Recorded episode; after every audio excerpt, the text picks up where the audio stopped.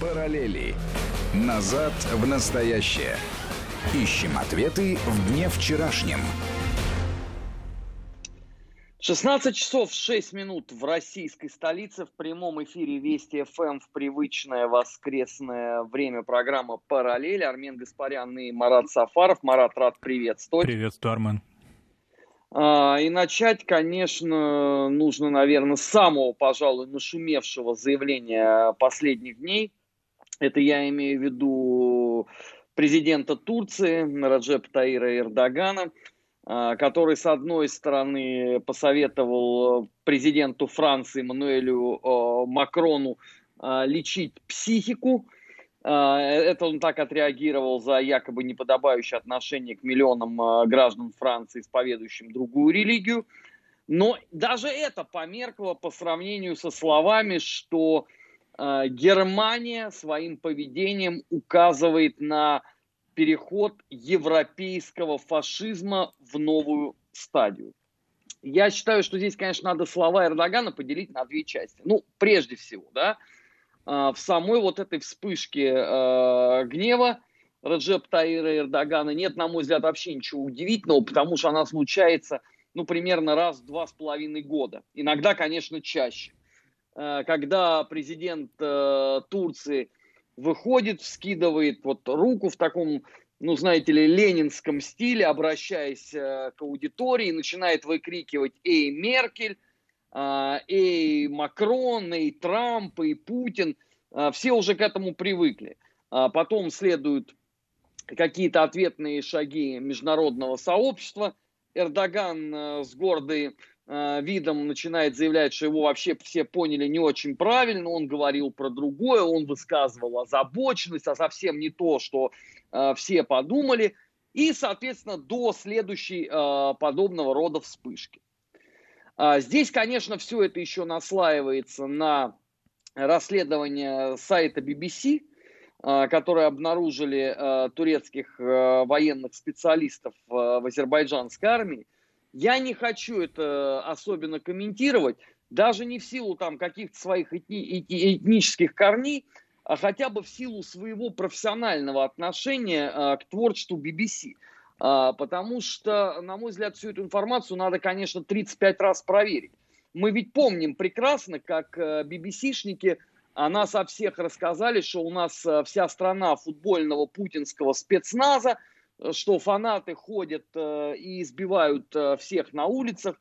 Мы помним также расследование BBC по поводу дела Скрипаля – по поводу дела э, бьюти-блогера Навального и так далее, и так далее. Поэтому сразу вот э, принимать э, это все на веру э, я бы категорически не советовал. Как минимум, давайте дождемся э, обещанного нам оглашения э, хода следствия, которое проводит прокуратура Армении по этому поводу. Они сегодня, кстати, сделали заявление о том, что Э, у них есть какая-то доказательная база. Вот давайте дождемся, из этого уже потом будем исходить. И, соответственно, можно будет здесь размышлять по поводу ответственности э, Эрдогана как вмешательства третьей страны.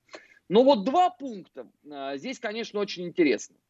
Во-первых, совет Макрону лечить психику последовал сразу после того заявления французских правоохранителей, а, которые обнаружили взаимосвязь между а, вот э, этим э, террористом, который отрезал голову французскому учителю, и э, так называемыми а, оппонентами политическими Асада, из тех, кто содержался вот в этих лагерях, которые господин Эрдоган там массово подготавливал. Как мы помним, весь этот контингент он грозился запустить в Европу, если Старый Свет значит, не пойдет там Э, ему на уступки по целому ряду э, политических вопросов. И сразу после того, как французские правоохранительные органы сделали вот это заявление, э, я обращаю внимание, во-первых, пропала тут же спекуляция по поводу связи с Россией. А мы помним, да, как в первые часы сразу же находился чеченский след, который вел непосредственно в ФСБ. Ну, в общем, вам барыня прислала 100 рублей, такая классическая схема. Тут же это все забыли. И вот тут последовал достаточно хамский абсолютно ответ Эрдогана. Ну, потому что любой человек, который даже не занимается системно политикой, а хотя бы следит за информационными потоками, он прекрасно понимает, что действительно эти лагеря существовали и существуют сейчас. Действительно, это прибежище э, всех возможных э, радикальных исламистов с Ближнего Востока. Действительно, эта публика готовилась для отправки в Европу. Поэтому с этой точки зрения нападки на э, Макрона это скорее попытка сохранить э, хорошую мину при э, весьма и весьма скверной игре. Армен, а как ты считаешь, вот все-таки Макрон, мы в первые а, часы как раз или в первые дни после этого теракта говорили об этом, а, использует ли он в своей будущей президентской повестке предвыборной 2000, там, хоть и 22 года, но тем не менее, голоса правых очень активны, радикально. Он, в общем-то, не был замечен Макрон и до этого в дипломатическом таком языке использования. Да? Он достаточно радикален в своих выражениях. Но тут он достаточно же, а, ну, фактически это можно трактовать по-разному. Да? С одной стороны, он выступает против исламского сепаратизма, против гетто, которые образуются, да фактически уже сложились давно в городах. Но с другой стороны, можно трактовать его заявления как исламофобские. А нет ли это, нет ли в этом какого-то выхода на правую сторону, на сторону а, Липен и так далее, ее сторонников? Марат, э, вне всякого сомнения, ничейного э, идеологического и политического оружия не бывает. И если ты не используешь какие-либо аргументы, это будет означать просто, что это будет использовать твои оппоненты. Другой вопрос, что э, вот этот э, традиционно консервативный или как его сегодня стало принято называть, э, правый электорат, он не будет голосовать за Макрона. В силу хотя бы а, одного простого факта. Если бы Макрон действительно заботился бы о, той ситуации с миграцией, которая существует во Франции, то он предпринимал бы меры сразу после своего избрания. А как мы с тобой э, прекраснейшим образом помним, он ни единым словом вообще не обмолвился о тех безобразиях, которые творились. А, больше того, а, там следовали а, заявления, что вот Мари Ле Пен, которая активнейшим образом использует эту вот антииммигрантскую риторику о том, что гибнет старая добрая историческая Франция, которая вообще превращена уже в Париже непонятно во что, это было названо как попыткой раскачать в принципе, стабильную ситуацию э, в Париже. И э, ему эти слова, э, разумеется, э, никто не забудет. Тут Макрону надо для себя э, это очень точно понимать. Э, другой вопрос, что, конечно, ему хотелось бы каким-то образом, если не целиком, вот эту вот повесточку забрать э, от э, Липен к себе, то хотя бы некоторые э, элементы. И здесь, как это не парадоксально прозвучит, заявления Эрдогана, они ложатся просто вот э, в масть абсолютно э, Макрону. Потому что он может это использовать не с точки зрения миграции, да, вот это традиционный вечный аргумент э, европейских правых в Австрии или в Германии или в Испании или в Италии. Это не, но это, это всегда была повестка правых. Что тут греха таить? Макрон может взять э, заявление Эрдогана с точки зрения международного терроризма и немножко эту, э, эту ситуацию развернуть э, в свою сторону. Другой вопрос, насколько вообще Макрон готов на деле к действительно жесткой вот такой вот риторике по этому поводу. Потому что одно дело, когда ты вышел э, на этой волне, да, и как это модно сегодня говорить, э, словил некий хайп, а совсем другое дело, когда ты это делаешь действительно э, своей очень серьезной повесткой. Э, вот мне представляется, что э, Макрон совсем не Путин. Ведь э, у Путина э, в 2000 году, да, у него же тоже была э, возможность условно вот этой вот вилки либо очень жесткое, вот радикально жесткое просто до победного конца а, противодействие и разгром а, международного терроризма а, на Северном Кавказе, либо же опять попытки продолжить курс, который был характерен для там 95-го, 96-го особенно годов в нашей политике. Вот это такое полузаигрывание, непризнание некоторых фактов и так далее, и так далее.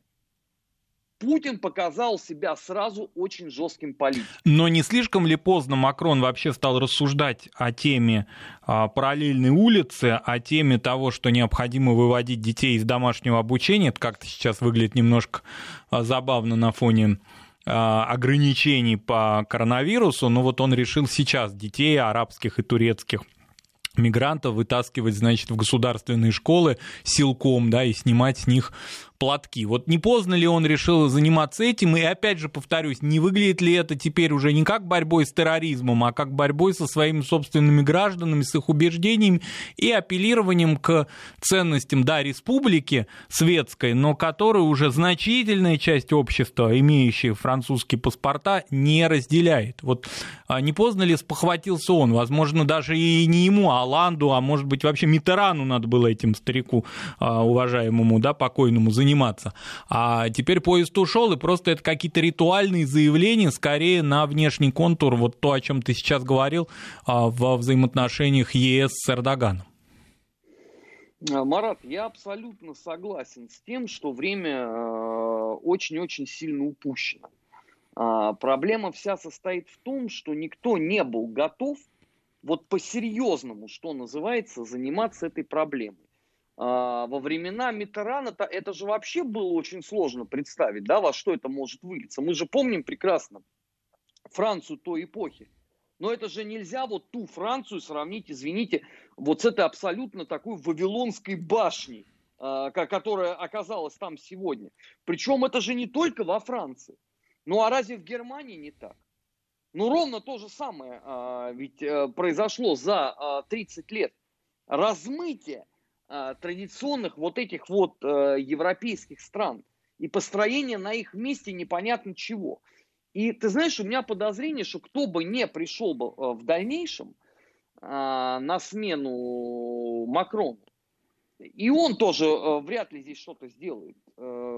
Здесь только если ну, какими-то гипер жесткими вообще методами надо начать наводить порядок. Причем, понимаешь, его же сначала придется наводить а, с точки зрения э, всеевропейского законодательства. Потому что мы с тобой прекрасно понимаем, как это все еще обкладывается со всех сторон а, вонью и стонами а, всех возможных правозащитников, вот этой вот такой гипертолерантностью, уважением там и так далее, и так далее. Э, это нельзя сделать будет в одночасье. Э, если угодно, это в определенном смысле будет вообще демонтаж Европейского Союза для того, чтобы вернуть себе вот э, те страны, которые были. Собственно, вот э, когда Эрдоган говорит э, сейчас о том, что э, Германия якобы переходит на э, новую модель европейского фашизма в, в развитии, да, это же э, как раз вот отсылка туда, э, потому что в Германии появились партии, которым это все категорически абсолютно не нравится.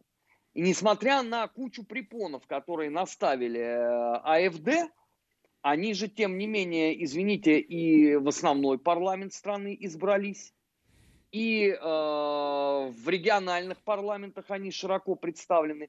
И Эрдоган, как никто, понимает, что вот эти вот настроения, которые сегодня существуют, если они будут получать такое же развитие, э, как в результате последней трагедии во Франции – это грозит пересмотром очень многих вещей. Вот в Германии есть исторически очень хорошая поговорка, она мне всю, жизнь безумно нравится, что э, эту страну надо посадить на лошадь, а скакать она может сама. Эрдоган наверняка это в глубине души понимает. Другой вопрос, что та э, тональность, которую он выбрал для своих заявлений, ну, она, если к чему-то и может привести, то только, э, я извиняюсь, конечно, к росту антиисламских настроений. А заметь, как Эрдоган э, выходит за контуры своего обычного, своей обычной паствы, турецких мигрантов в Германии, и как вот он действительно теперь уже воспринимает. Может быть, скоро наши формулировки о том, о неоосманизме будут уже не актуальными, поскольку Эрдоган вообще теперь делает заявку на такого всемирного халифа. Смотри, он апеллирует уже к арабам э, Франции, ведь во Франции турецкая диаспора не столь велика, а подавляющее большинство мусульман-мигрантов и людей, уже имеющих гражданство, это выходцы из арабских стран. И они, несмотря на то, что арабы и турки не всегда ладят, теперь воспринимают его в качестве своего чуть ли не духовного лидера. Вот это заявление его последнее, оно ведь очень многих воодушевило во Франции. И более того, все э, мысли Макрона о том, что не нужно параллельного государства, еще более это параллельное государство во Франции укрепило. Марат, ну здесь надо сказать, что у Эрдогана вообще э, как бы оживленный пару месяцев с точки зрения заявлений. Э, как мы помним, он недавно Саудовскую Аравию назвал там чуть ли не недогосударством, да, которое вообще там существует. Всего ничего. И что это часть э, Османской империи. Да, глобальной турецкой цивилизации. Э, Израиль почувствовал себя особенно оживленно после слов про Иерусалим. А этому есть объяснение. Потому что, опять-таки, мировое сообщество вот в эпоху вот этой бесконечной толерантности, э, терпимости, понять, простить, оно привыкло закрывать глаза на все возможные вот подобного рода заявления. И Эрдоган этим отличнейшим образом пользуется. Он будет пользоваться до того момента, пока не, не получит какой-то внятный и серьезный ответ от международного сообщества. Потому что все ждали, э, что вот он не посмеет э, так поступить со Святой Софией.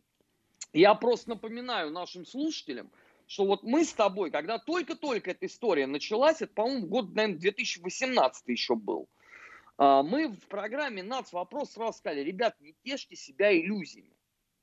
Эрдоган сделает этот шаг, потому что нету никакого серьезного противодействия ему нету.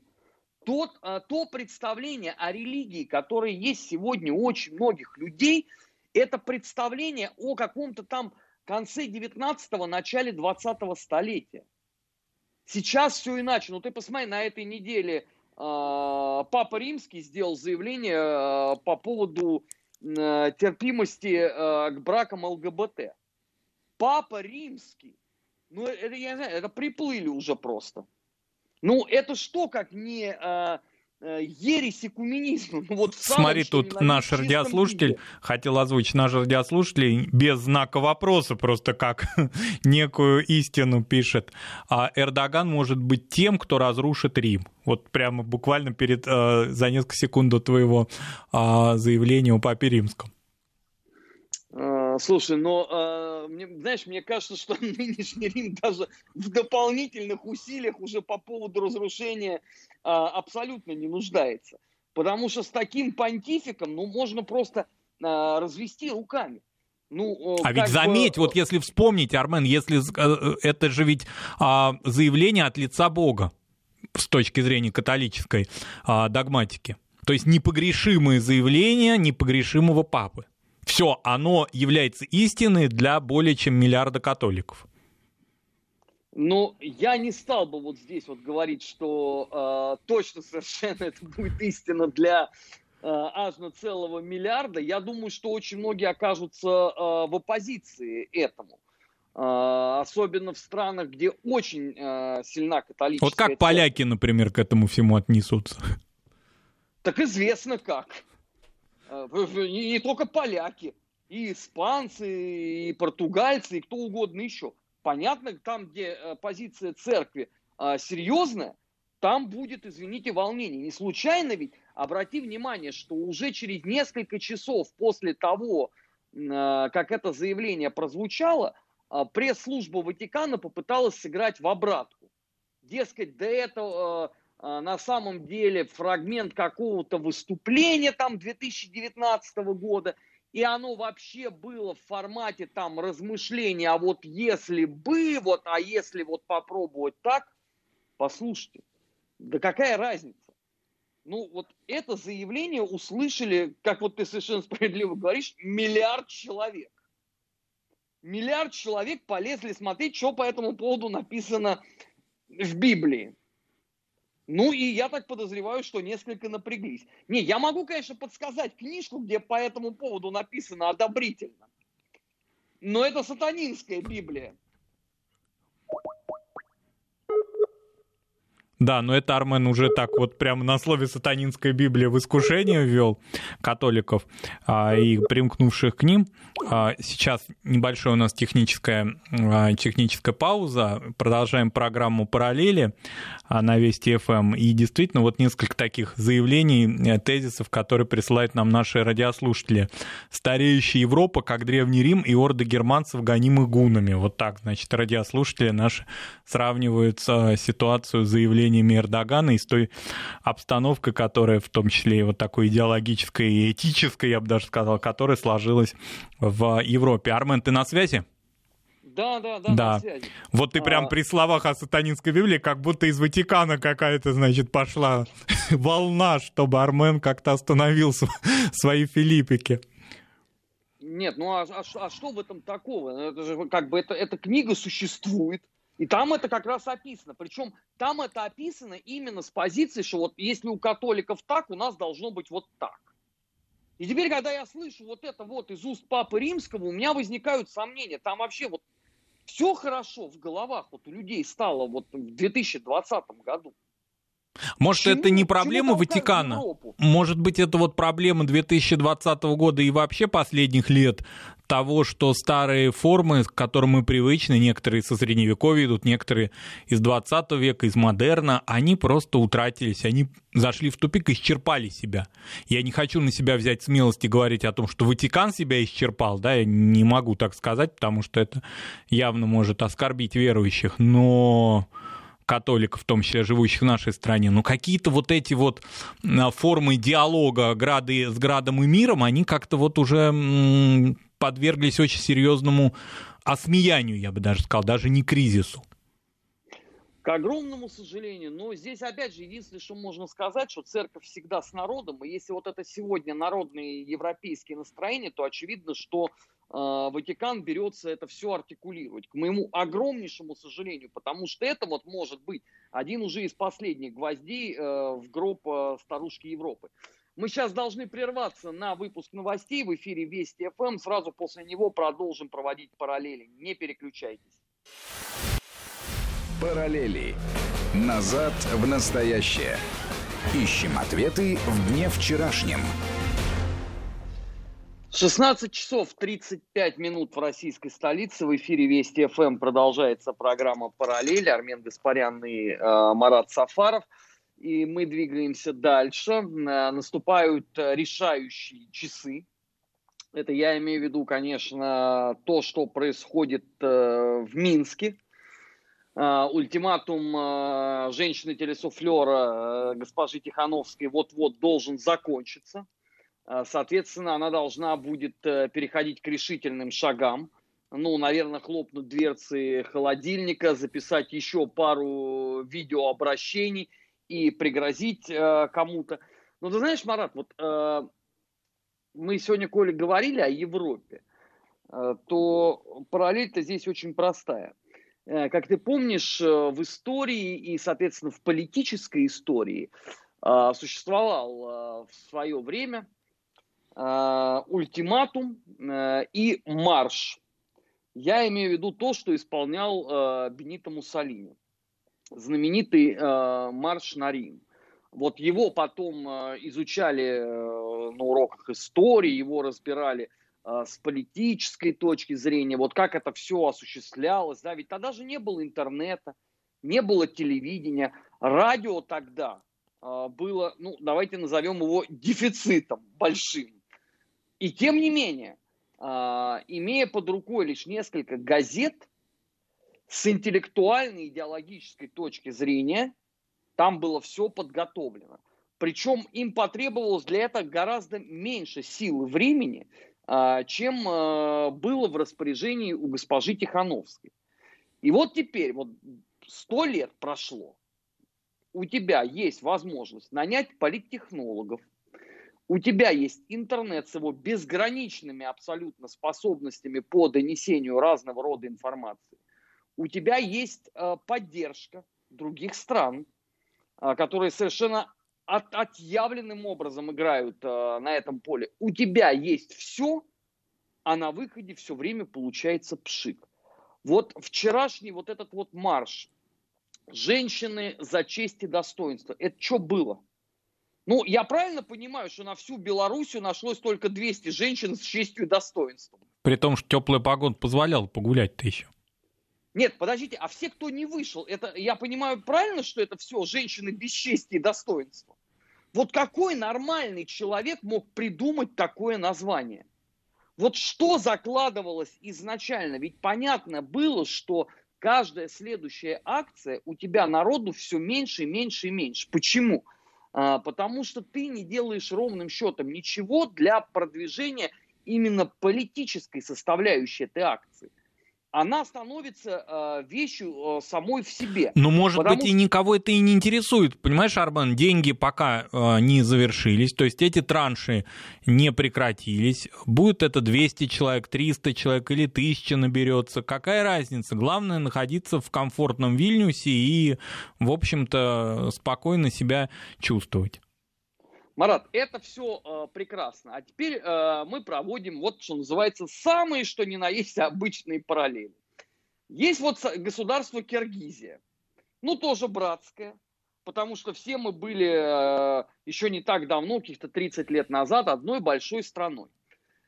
В Киргизии в этом году э, дефицит бюджета благодаря пандемии коронавируса и э, той дискотеки, которую они устроили, а там действительно вот дискотека, что называется, в полном объеме, которая привела э, к исчезновению вообще всей власти, включая городской.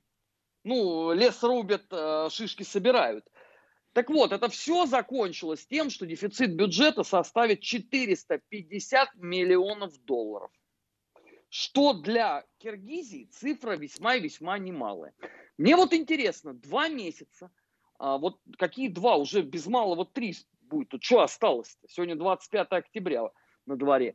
А, без малого три месяца вот этих прыжков и ужимок, а, людей с гипердостоинством и сознанием, они в какую сумму обойдутся белорусскому бюджету, а, еще и который будет наслаиваться на а, пандемию коронавируса.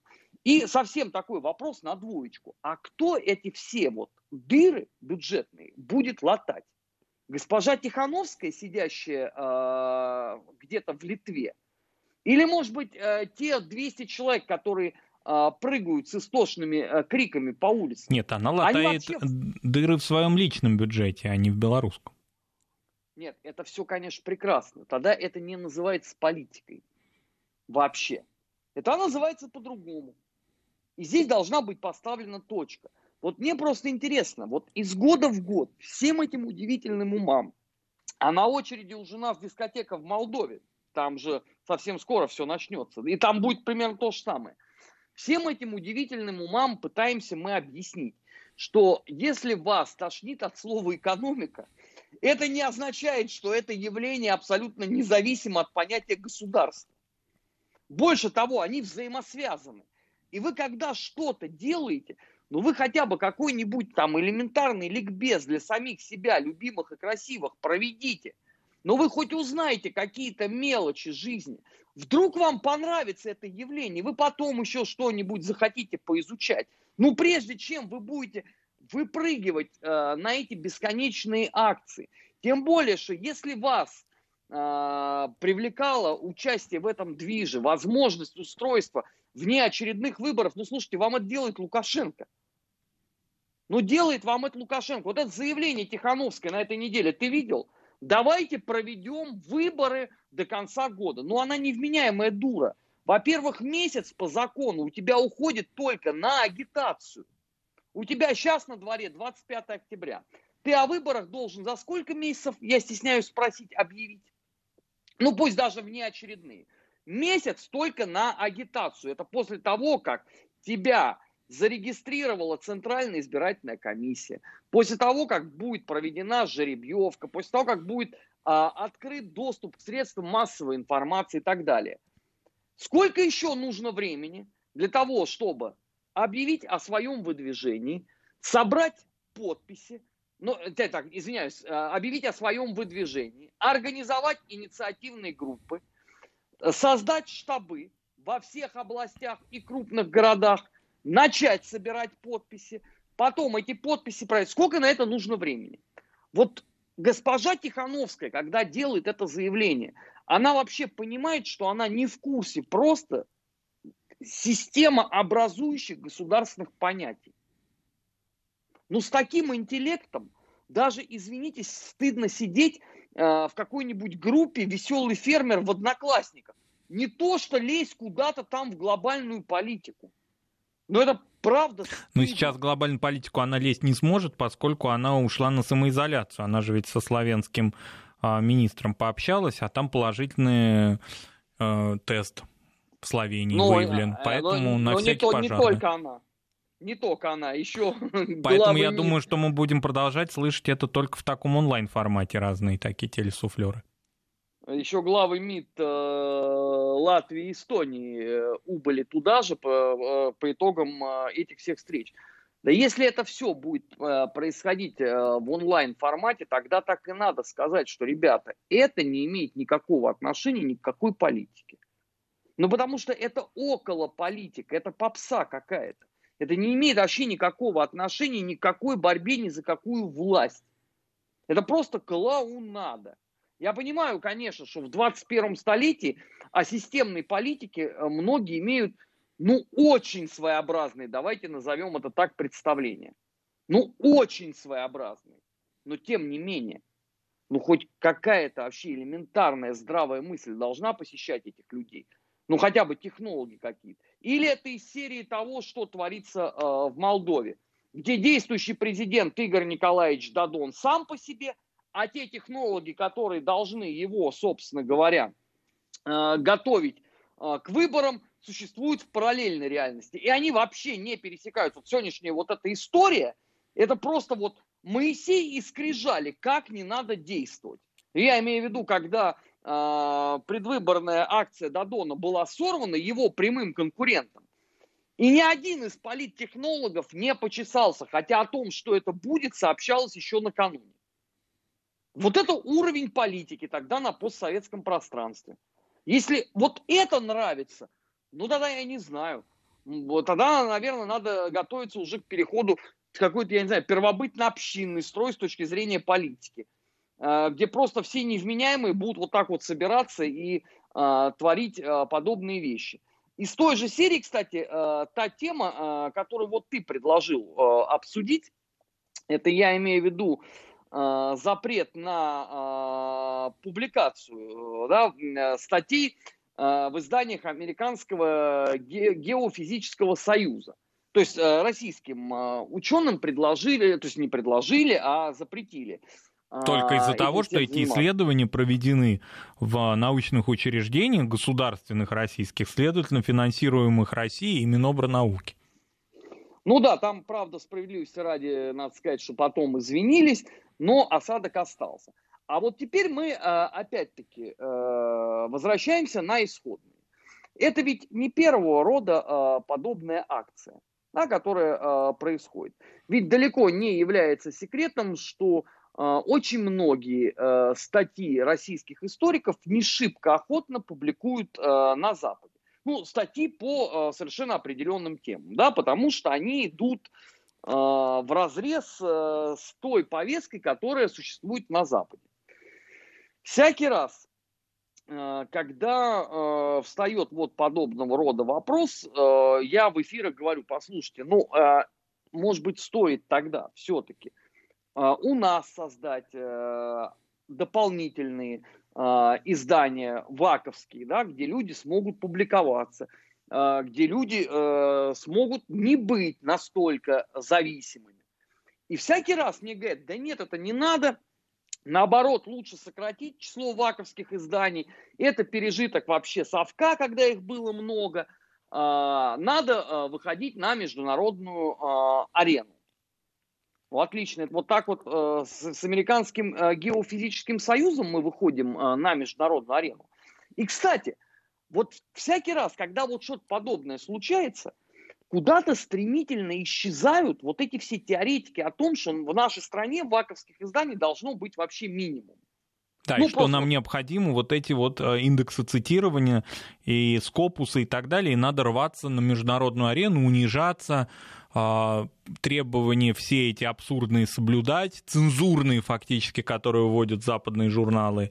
А, ведь фактически, ну, по большому счету, мы в начале года это, эту тему обсуждали уже с тобой. Помнишь, мы говорили о том, да? насколько, а, насколько парализована наука в России, гуманитарная, именно из-за вот этих требований, когда необходимо а, эти штурмом брать журналы, мы уже не говорим о том, что на это уходит 2-3 года да, на публикацию, но самое главное, сколько унижений а, уважаемые ученые, про гуманитариев прежде всего мы говорим, да, и это во многом порочная практика, пришедшая не из западных стран, она возникла у нас внутри, когда, естественно, научные схемы, требования, которые предъявлялись к естественникам, они перевелись на гуманитариев, и гуманитарии вынуждены играть в эти игры. Ну и теперь мы переходим к главному. А где все защитники? Вот всякий раз, когда случается скандал, а, вся эта чудесная публика, она исчезает в одночасье. То есть ее потом нету несколько месяцев э, гнетущей тишины, э, пока, значит, общество будет бурлить, пока вот мы с тобой будем это э, обсуждать в эфире Вести ФМ, потом, значит, этот скандал затихает, и опять по новой появляются те же самые клоуны, а, которые начинают говорить, да нам вообще э, ничего не нужно. Ну, я просто вот э, хотел бы э, видеть некую последовательность делах. Но если нам ничего не нужно, и вот подобного рода вещи случаются, может быть, вы э, выйдете, так сказать, э, в общественное пространство и где-нибудь обозначьте э, то, что происходит. Потому что получается странно. Это игра односторонняя какая-то. То есть в обратную сторону поезда не ходят совсем, никак. Это серьезная проблема. Ее нужно каким-то образом решать. Потому что если э, все, давайте, нам ничего не надо, публикуйтесь на Западе, тогда надо здесь поставить жирную точку.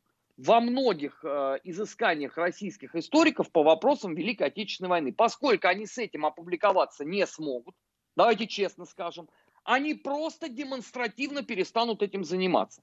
И получится, как вот мой самый любимый пример. А, много раз просто его рассказывал, где только можно, и в Госдуме, а, и в Совфеде, и так далее. Значит, а, когда у нас была ужесточена статья за пропаганду нацизма, первые, кто пострадал, были совсем не люди, которые героизировали нацизм. Да, у нас же есть такие в медиапространстве, ну, вполне себе, да, которые э, сравнивают коммунизм с нацизмом и так далее. Все фамилии эти прекрасно известны. Первые, кто пострадали, были те историки, которые писали книги по Великой Отечественной войне. Потому что публикация фотографий, на которых изображена символика Третьего Рейха, автоматически могла быть приравнена, вот по правоприменительной практике, Э, к э, пропаганде нацизма. Поэтому сначала подавляющее большинство книг лишилось э, иллюстраций. И вот я тому живой пример. У меня из книги «Россия и Германия» было убрано порядка, по-моему, 60% фотоматериалов, связанных с 20-ми, 40-ми годами. Это нормально, по-вашему? А дальше началась вторая стадия. Потому что когда а, возникла вот эта вот история, мы ее тоже с тобой обсуждали, возбуждение уголовного, попытка возбуждения уголовного дела во Владивостоке перед 9 мая, когда плакат кукрыниксов попытались обвинить в пропаганде нацизма, очень многие историки, которые написали блестящие книги по Великой Отечественной войне, по гитлеровской истребительной политике, по проблематике коллаборационизма, они на это на все посмотрели и сказали, знаете что, мы больше этим заниматься не будем. Мы не хотим в тюрьму.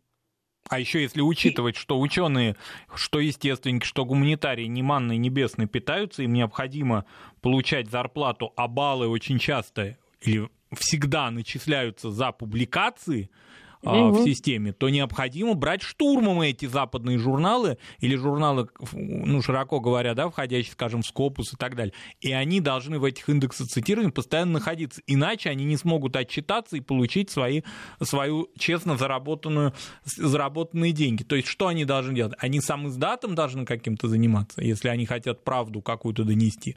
Вот э, эта логика меня уже некоторое время э, какие-то были надежды в начале года, когда многие представители руководства нашей Российской Академии Наук выступили с подобными же заявлениями, как и мы сейчас с тобой. Но как-то все опять, э, может быть, пандемический год и опять наш вот тот уход в онлайн прервал эту инициативу. Но надо к этому вернуться, к этому вопросу, очень серьезному, острому вопросу, иначе мы просто погубим гуманитарную нашу науку. Да и естественники тоже. Вот нам сейчас пишет наш радиослушатель из Москвы «Добрый вечер». 5 копеек от естественников-технарей. Нас мордуют не меньше. Ну вот. Так, а, а, а в результате у нас тогда, видимо, единственная э, надежда на положительный исход – это непосредственно вмешательство самого президента России Владимира Владимировича Путина. Потому что в случае вот с этой статьей а, по реабилитации нацизма, ее же указом президента декриминализировали. И многих, э, многие после этого вернулись и снова стали писать о событиях Великой Отечественной войны. Но, очевидно, надо дождаться, пока Владимир Владимирович э, скажет нашим вот этим дегенератам, что они тупицы, что если вы хотите ориентироваться на Запад, вы просто похороните отечественную науку тем самым. Гордость страны. Вы ее просто добиваете, потому что в тех условиях, в которых это есть сегодня, это нонсенс. Абсолютный. Я, конечно, понимаю, что у нас многие э, ученые, они, знаешь, еще любят тоже гордиться. Мы, дескать, вне политики. Да вы можете находиться вне чего угодно. Но это не означает, что политика не будет находиться вне вас вы все равно будете в той или иной степени объектом политических манипуляций. Ну, просто это правила игры такие. Вы можете там от них отходить, можете не признавать что угодно. Проблема не в этом. Проблема в том, что ваш противник все равно это будет использовать против вас. А вы, как я не знаю, какие-то, я не знаю, божьи создания, вы подняли ручки и сказали, да нет, ну давайте, нам, нам ничего не надо, давайте идем все публиковаться на Запад. Ну что, сходили в американскую вот эту вот компанию? Геофизическую компанию. Да, все, все довольны. Хорошие результаты получили. Ну, тогда продолжаем э, заниматься тем же самым. А если недовольны, тогда необходимо начать делать для себя правильные выводы из того, что происходит. Потому что и это тоже не последний случай не последний. Армен, вот буквально да, до конца нашего эфира остается мало времени, но маленький такой тезис применительно к гуманитарной сфере. Очень часто теперь такая практика возникла, когда западные ученые в гуманитарной сфере, они используют российских своих коллег вот в качестве туземных таких авторов. Вот как в XIX веке. Знаешь, вот люди, которые владели языками, готовы были в экспедиции трудно ездить, они добывают материал, им платят какие-то деньги, и, соответственно, а, эта информация, этот материал присваивается белым человеком.